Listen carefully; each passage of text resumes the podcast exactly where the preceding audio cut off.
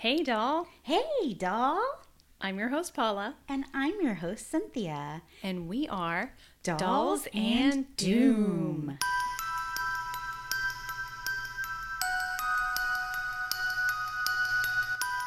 So I heard you have a really freaky story. Girl, this one this one's pretty pretty wild. Okay. Yeah, are you ready? I'm so ready. Okay. Well, I remember as a kid, one of the first scary stories that anyone ever told me that really scared me was about a family who left their home and when they returned, something just felt off. They constantly felt like they were being watched, even in the safety of their own home. They would hear strange noises that seemed to have no cause and these far off footsteps that they could never pinpoint the origin of. After weeks and then months of these strange sensations that they were never alone, they discovered that a man had been living in their attic and had been watching them as they slept, when they woke up, when they undressed, when they showered, watching them in their most intimate moments in their own home. How do you ever feel safe in your own home again? Girl, I don't think you would. How could you? I don't think I could. I've never felt safe after hearing this story. I don't blame you. It's it's to this day the very idea sends shivers down my spine. And I must not be the only one who's totally creeped out by this thought, as there are many, many, many books, movies, TV shows, and urban legends that are all adaptations of this same story. Someone uninvited taking up residence in your home unbeknownst to you. Well, Paula, it is not just a scary story. Today, I'm going to tell you the story of Danny LaPlante. And girl, hold on to your pumpkin spice because it is going to be a ride. Cynthia, Yes. you know I hate pumpkin spice. There's something wrong with you. I know. Daniel J. LaPlante was born May 16, 1970, in Townsend, Massachusetts, and was raised primarily by his mother and stepfather. Unfortunately, and I mean it when I say this breaks my heart, little Danny had a pretty rough childhood, suffering sexual, psychological, and physical abuse by many of the adults whose job it was to protect him, beginning with his very own father. In his elementary years, Danny was diagnosed with dyslexia, which caused him to really struggle in school. And because of the unstable home environment and not really having anybody to have his back and keep him safe and teach him how to behave, Danny was a pretty strange kid. And we all know what happens to strange kids in elementary school. Sadly, they often get bullied. I hate meanness. I hate it. To be mean to any creature, let alone a little kid whose life is already a living hell, is just one of the worst things in the world, in my opinion. And I wish I could go back in time to this little boy and help him. I wish anyone had helped him, as he ultimately developed a personality disorder and exhibited hyperactive behavior. So, as a teenager, he was referred to a psychiatrist. In addition to his abnormal behavior, he also had a very noticeable lack of hygiene that really affected his appearance. So he's sent to this psychiatrist, someone who's finally going to help him out, right? Wrong. Even the psychiatrist abused Danny. Danny was both sexually harassed by the doctor and also mocked and treated in an insensitive manner. This poor kid never had a chance. I know, I know. It just, ugh, makes me so sad. So now his already weird behavior turns criminal when he starts breaking into nearby homes and stealing items. But unfortunately, the burglary itself isn't the most disturbing part of what he did. You see, after all these years of abuse and being mistreated, Danny really enjoyed playing mind games with people. So, in addition to stealing the items of value, he would also go around these houses he broke into and move items around, leaving them in different places than he found them, in an effort to freak out the residents while not making it completely obvious someone had been inside uninvited. In 1986, 16 year old Danny somehow came across a phone number that at the time he believed belonged to one of his previous burglary victims. He thought it would be fun to start making phone calls to these people in an effort to scare them even more, But when he called the first time, he learned that it was actually the number to the home of a family of three Brian Andrews and his two teenage daughters, Annie and Jessica. So Danny called them up, pretending to live in the neighborhood, and claimed that a friend of the girls had given him their number, and the three of them start this phone friendship. But what the girls don't know is that Danny actually starts stalking them.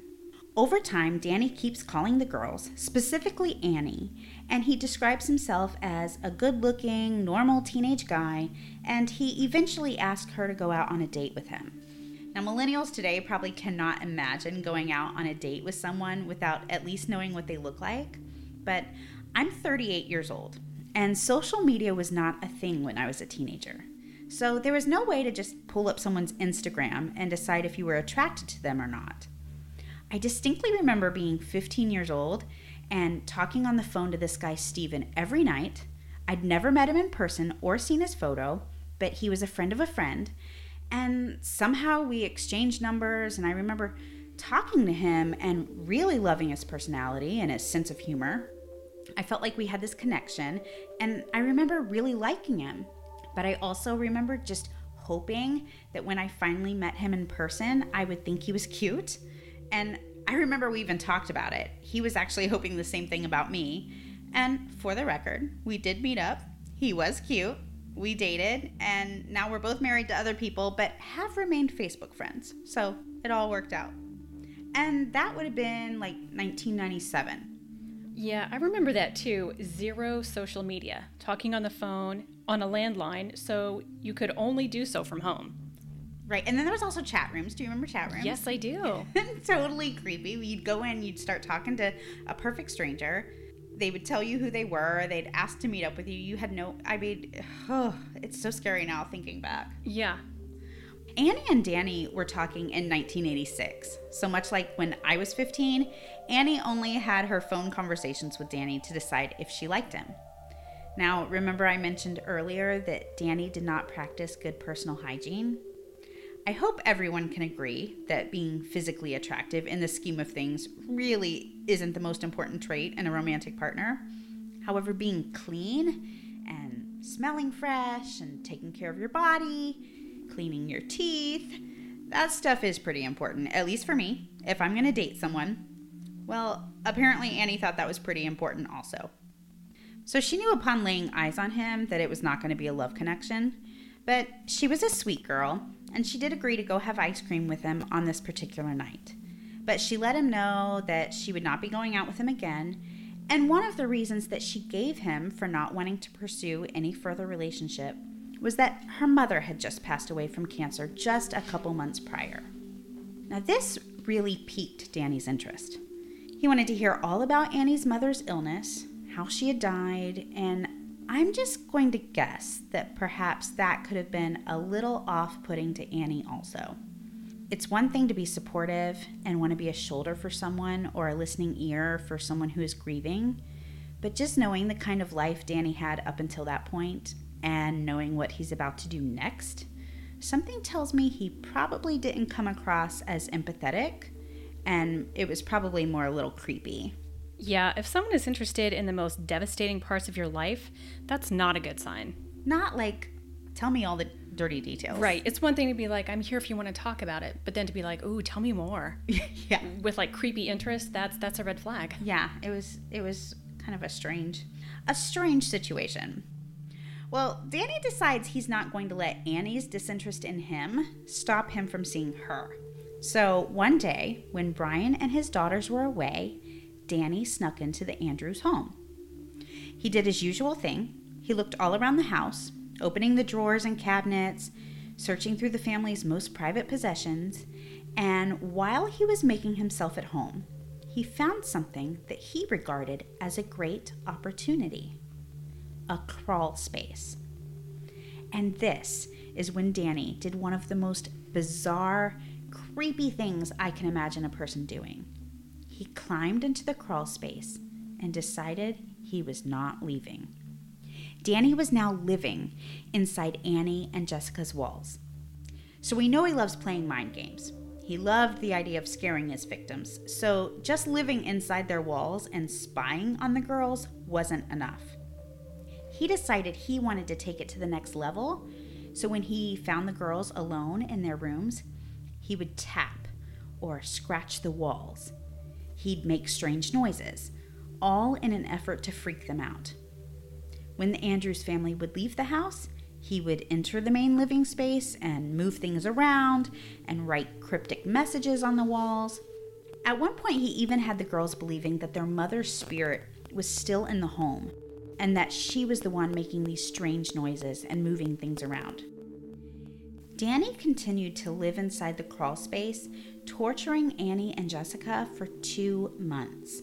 It got so bad that the girls performed a seance in an attempt to contact their mother and they told their father they believed the house was haunted. Now, Brian, of course, was dealing with his own grief, having just lost his wife, and he kind of brushed this all off as his daughters still struggling with the loss of their mother, and he thought this was just their way of coping with their grief. Well, for two months, whenever the Andrews left their home, Danny would climb through the crawl space into the living area of the home. He would wear their clothing, use their personal care items, sit on their furniture, and lay in their beds. But then one day, Brian came home a little earlier than normal and he heard some strange noises coming from Annie's room.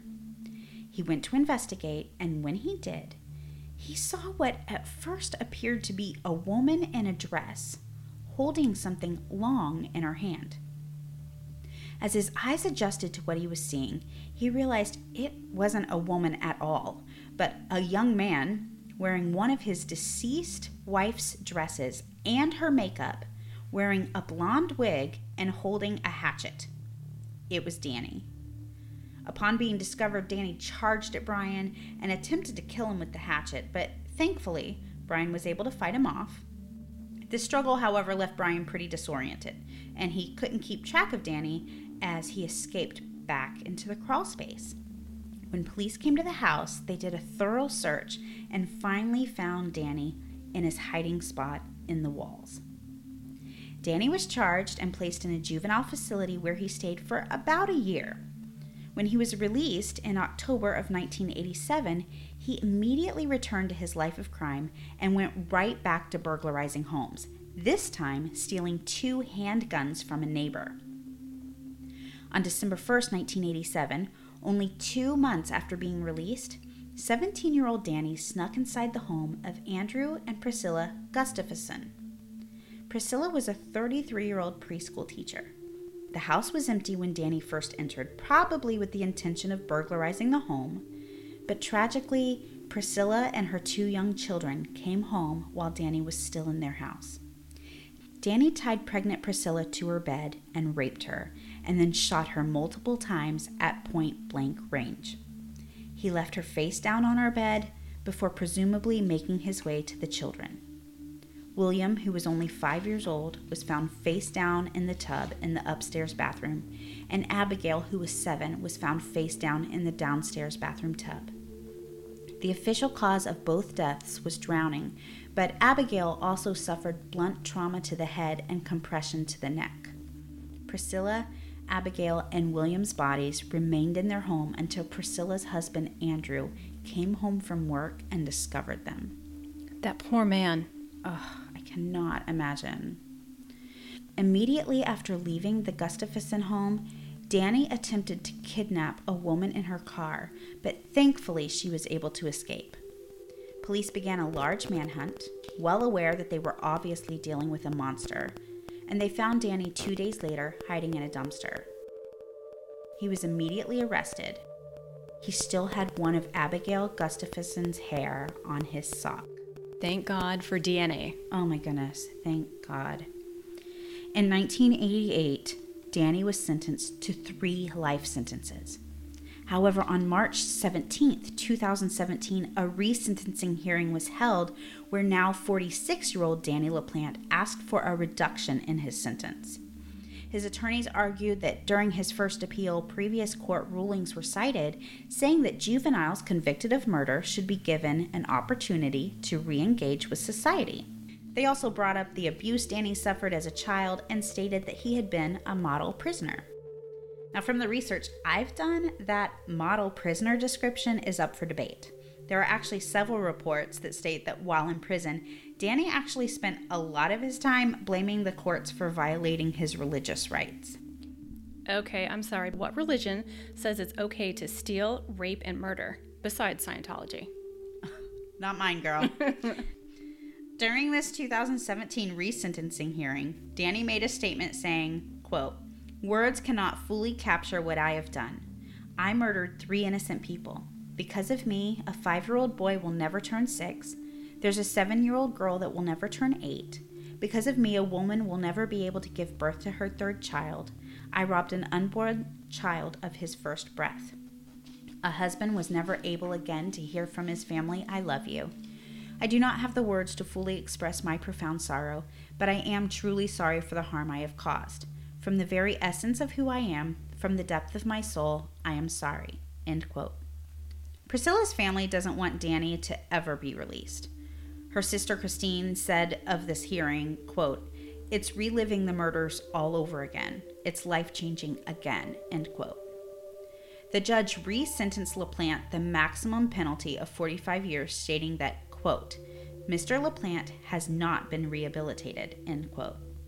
After a forensic psychiatrist evaluated LaPlante and found him not remorseful for his crimes, stating he was a man with no evidence of emotion, no feelings. In March 2019, Danny LaPlante petitioned the court for early parole again, and again it was denied. Good. He needs to rot in prison. Ugh, I don't ever want this guy on the loose, ever. Now, I do just want to go back for a minute and make one thing perfectly clear. Some people might say that I was a little too sympathetic to Danny at the top of the episode when I was talking about his childhood because of the monster he ultimately became. But I want to make it clear I have no sympathy whatsoever for the stalker, the rapist, the murderer who committed these crimes. I do, however, feel a lot of sympathy for the innocent little boy who was mistreated and abused and exposed to things no child should ever have to experience. And I do feel like that little boy never caught a break. But I'm a big believer. We all make our choices. We all experience bad things in this life, some definitely worse than others. But I believe we all get to choose how we're going to deal with it. Danny chose to follow the same pattern he'd been exposed to by leaving a trail of pain and devastation everywhere he went, and for that, he is a monster. He made those choices. But Danny, as a little boy, my heart really does break for him. I completely agree. I really believe that if he had a better upbringing, or at least one or two people to reach out and say, Here, let me help you to get over your traumas of your childhood, he might have turned out differently. Probably. I mean, that's like the big question. Like, we, you know, most of these killers, you know, most of these really, really bad people that we hear about, they all have these really, not all of them, but most of them come from really traumatic childhoods. and, yes. You know, it's just, it's really, I don't know, it's just really sad. And it's a really big reason why you got to protect your kids. People, protect your children. Yes. Protect your children. Agreed. Well, that's the story of Danny LaPlante. That's a crazy one, but really good story. It's pretty creepy, right? Yes. Yeah, it's pretty insane. Um, on a lighter note, guess what's coming up? Thanksgiving. Thanksgiving, my favorite meal of the year. But Thanksgiving has a bit of a dark side, doesn't it? It does. It's actually the most dangerous holiday. I know, and it seems like it wouldn't be, but it is. I have a list of eight things that make Thanksgiving one of the most dangerous holidays of the year. All right, tell me more. All right, so number one, car accidents. Mm. You know, that makes sense. People are drinking alcohol and then getting in their cars. Oh my gosh, yes, for sure. Number two, heart attacks. Really? Yeah. Uh, there's an increased risk four times in two hours after a heavy meal.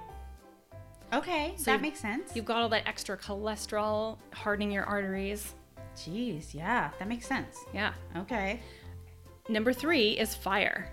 cooking fires, deep frying, and unattended ovens. Okay, that makes total sense. Yeah. Now, I have never had a deep fried turkey. I have heard they are amazing, but I've also heard that they are a huge, huge safety hazard. Same, same. I've never had one either, but I've also heard on the news frying turkey disasters. Yes, for sure. I'm scared to do it, but man, I want to taste one. so if anybody wants to send a little fried turkey our way, Yeah, we'll take it. And number four is food poisoning. Okay, all right. You know, cooking poultry might not cook it for the right amount of time, especially if it's your first time cooking it. yes. so just make sure you cook everything for the correct amount of time. yes, that makes sense. Yes. Number five, dog bites. Okay. You know, nervous pets. You've got more people in your house than they're used to. Okay. Someone tries to reach out and pet them, or maybe they're, you know, the people are too loud, the animal gets scared, and they just bite. That makes sense. Yeah. Okay, so far these are all these are all making sense. Yeah, they're they're making sense. I can see it. Number six, trips and falls, overcrowded homes. Okay, yes. Maybe it's your first time to your cousin's house. You don't know the layout very well. You know, just take your time, watch where you're going. Yeah, for sure. Number seven, food allergies. Okay, uh-huh. Uh-huh. You don't know that somebody put a secret ingredient in one of the main dishes. Yeah, you don't know that, you know, your Aunt Sophie likes to put peanuts in the stuffing, but you're allergic and she didn't tell you. You Yes, know. That makes sense. Also, I wonder if anybody puts peanuts in their stuffing. Please let us know if you put peanuts in your stuffing. And and let your family know what you're allergic to before they before they cook things. Excuse me, are there any peanuts in this stuffing? okay. And number eight, I've added this one myself just because it's very relevant. COVID. Ah, yes. A lot of people gathering. You don't know where the rest of your family's been the last two or three weeks. For sure. So it's a very possible scenario. Yeah. 2020 Thanksgiving. Yeah. Beware. Beware of everything. You're never safe. Be conscious of your surroundings. My mom used to say that to me all the time. Yeah, my mom, yes. Yes, for sure. I also get the text. My mom only lives like 20 minutes away from me, but if I leave her house and I don't text her within 25 minutes to let her know I'm home, she's texting. Then she's calling, and if I don't answer within a what she would consider to be a reasonable amount of time, she's driving over. You know, if you ever go missing, the quote will be from your mom I didn't hear from her in 25 minutes, so I knew something was wrong. I can tell you I will not be missing. I will not have been missing for long by Right. the time it's discovered. Yeah, they'll, they'll be asking your mom, so how long has she been gone? Oh, 30 minutes. Yeah. You need to get out there and find my daughter. Something is wrong, I tell you. Yes. Yes, moms. Yes, for sure. Oh. So, do you have any Thanksgiving stories? Um, I've never burnt a building down by deep frying turkeys, so that's good. But I do have when I think of like the first Thanksgiving that I ever hosted, because I'm I'm like the one who hosts now. I love it. Um, I love trying to make everything look like a magazine and stuff. And Of course. it's never quite right, but you know, I, I'm, I try. But the first year that I ever attempted to host Thanksgiving, I was hosting my husband's family, my family, my ex husband's family, some friends from church. Like it was a big deal. And I'd been up since like 4 a.m. trying to cook, you know, cooking the turkey and all of that. I'd clean the house, I'd you know, set the table. The table was beautiful and just, you know, I was putting so much pressure on myself to make this perfect. Of course. I asked my husband if he would just run the vacuum cleaner for me really quick just to, you know, take care of any last minute messes. Yeah, sure. And next thing I know, he has the vacuum cleaner laying on the already set dining room table. He's taking it apart, sending dog hair and dust flying No. everywhere, all over my dining room, which, Oh. you know, I've got the. Oh, I was so mad. I think I ended up in tears over that. And of course, he couldn't understand. Like, why is Cynthia acting like a crazy person? Of You know? course, of and course. bless his heart, he was trying. He- Yeah. you know, he didn't mean to do anything that, you know, would send me off the deep end. But, right. oh boy. So that's that's kind of like so far, knock on wood, the the biggest scandal. And then there was the one year, I think it was probably the next year that like I think it was the next year. I just got a late start on everything, and by the time everybody arrived, the turkey still needed like another hour and a half. Half the sides weren't made. I think I was a couple weeks postpartum, and I just remember crying, and my parents coming and trying to, you know, hug me and make me, it's gonna be okay. And the more they tried, the more I cried, and it was just, you know. But I'm gonna blame that one on the hormones. There you go. it can be a very stressful thing, especially when you've got more than just one family coming over. Yeah, for sure. You put, you know, at least I put a lot of pressure on myself, and nobody cares. Nobody cares if you have a beautiful centerpiece. You're the only person who cares. Right. So as long as the, you know, that's not what it's about. Right. Now I just start drinking mimosas first thing in the morning. And, you girl. know, apple cider mimosas. That's my Thanksgiving jam. And I love it. yeah, how about you? Anything funny or Not- scary or sad? Not really. I worked at Disney, so for the next 10 years at least, I worked all the holidays. right. And by the time I had some people over, it was just a couple people, and thankfully, somehow, maybe it was a miracle, I don't know, but it all turned out great. That's awesome. Yeah, I'm kind of boring that way. Or just blessed. Or just lucky, I don't know. Yeah. Speaking of Disney, you were very close friends. If you could see, I'm using finger, Finger quotations. very close friends with Chip and Dale, right? That is a fact. A couple of my favorite chipmunks. So you worked very closely with them. I bet that was fun. Yep, yep, it was. We could probably do a whole episode on scary stories about those days. We probably could, but I probably shouldn't. Probably not. We hope you all have a great Thanksgiving. Gosh, we're so excited. We're so honored that you've been tuning in. You can listen to us on pretty much all of the platforms, and you can really help us out if you like and subscribe. Rate us, but only if you have something nice to say. if you don't, then, you know, just skip over that part. Like and follow us on Facebook. That's where we put um, coordinating photos each week you'll see the photos that go along with the case so i'll show you you know what danny laplante looks like and maybe a picture of that crawl space some other creepy things that, that goes along with this case i'm cynthia and I'm Paula. and we are Dolls and Doom. check us out next week Bye. bye